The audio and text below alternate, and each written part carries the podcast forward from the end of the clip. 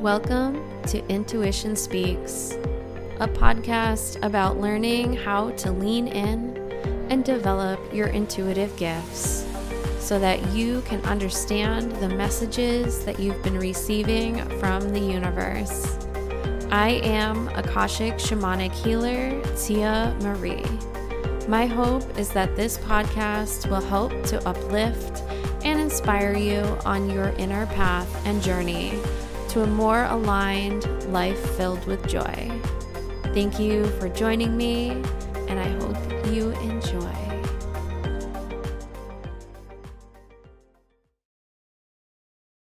Hello, hello, hello, beautiful souls, and welcome to this week's episode.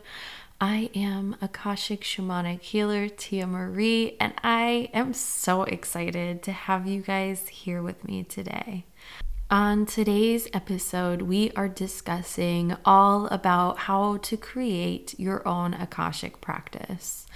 And what I mean by this is not necessarily like creating your Akashic business, but creating that intentionality of going into the Akashic records as often as you feel fits into your life.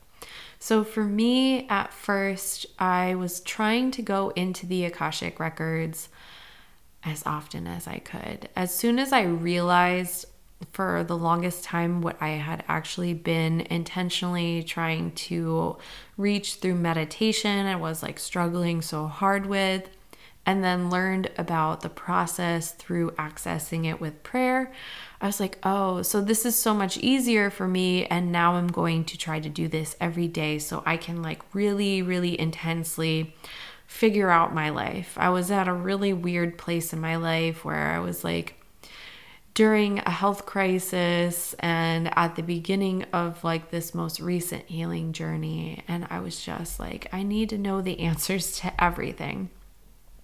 For some people, that might not be super realistic. So, I want you to be as realistic with yourself as much as possible. But also realize that it does take commitment on your part to set aside the time to do it. And it's really, really easy to make the excuse or to allow the ego to make the excuses for you that maybe you don't necessarily have the time for it or there are other things that are more important. But i can honestly assure you that like you are important. And if accessing the akashic records is something that you've been consistently being called to then it's really important for you to try to make that effort and try to make the time for yourself. Now you don't have to always set aside like an hour of time to go into the Akashic records. You can always find other ways to fit the Akashic records into your life. When I was doing my shamanic work, it was pretty intensive, and the amount of like preparation and like ceremonial preparing that you had to do before you were actually going on a journey was really important as it was part of like a protection thing. Going into the Akashic records is a little bit different. Obviously, if you're reading the records for somebody else, yes, that ceremonial protection is super important, and I'll go over that in another episode. But if you're going into your own records, this is something that already exists in part within yourself. So a lot of it is just inward reflection, and some of it is looking up and outward of yourself to get a better understanding of who you are. There's really no need to draw protection for yourself when you're going into your own Akashic records. I do like to be intentional though and make sure that I am setting a very stellar intention or a very concise intention, which I do have an episode on creating stellar intentions. If you missed that one, make sure you go back. I do have a creating stellar intentions worksheet that helps you with working through how to create a really concise and great intention. So, when I'm working for myself, I do like to go in with an intention. That way, I'm not getting super sidetracked. There are times, though, when I don't have something super specific that I want to know, or maybe I'm going in for healing. And so the intention looks a little bit looser, but there's still an intention behind going into the records. And I get it, life happens it can get really overwhelming at times. And then the easiest thing to do is to let go of your self care and your self practices. So, if all you can commit to going into the records is once a week, then that's fine. Set aside the time to do that. But I've found lots of different ways to create space where going into the records would make sense depending on the intention that you have.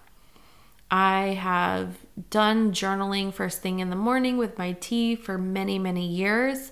So it would make sense for me to go into the records at that time and do that. There have been periods of time where I've let go of that practice for any number of reasons. And I found other times that I could go into the Akashic records. So, for instance, for a period of time, I was just entering the records in the mornings when I would shower. So maybe I didn't have a lot of time, but I still wanted to connect and have that intentional energy. And so it didn't really make a lot of sense for me to ask a lot of questions. Sometimes I would. Sometimes I would just go in there and have a conversation with my Akashic records and the energies in there and then I would just close them and be done.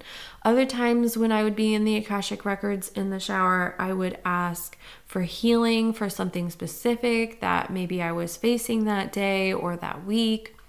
Or I would go into the Akashic Records and ask for downloads, ask for the information for me to be able to unfold it later on when I had the time to sit down and really feel into that.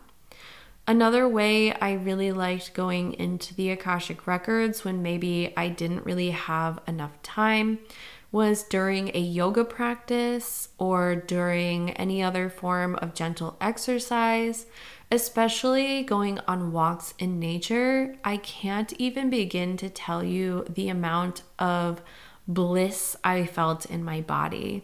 I would open the Akashic records for my body while I was on the walk, and I would just sit in that energy and feel the amazing awe, love, and just like that beautiful nature energy existing in my being through the Akashic Records. It really was an amazing experience and I highly recommend it. Obviously, make sure you're in a safe space to kind of be able to walk and just kind of zone out.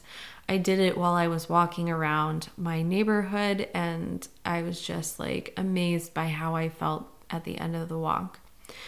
Another way you might do it is during a yoga practice. I often open the Akashic records, sometimes intentionally and sometimes unintentionally, when I am doing Kundalini yoga, but I've done it for like other asana flows and stuff like that and vinyasa.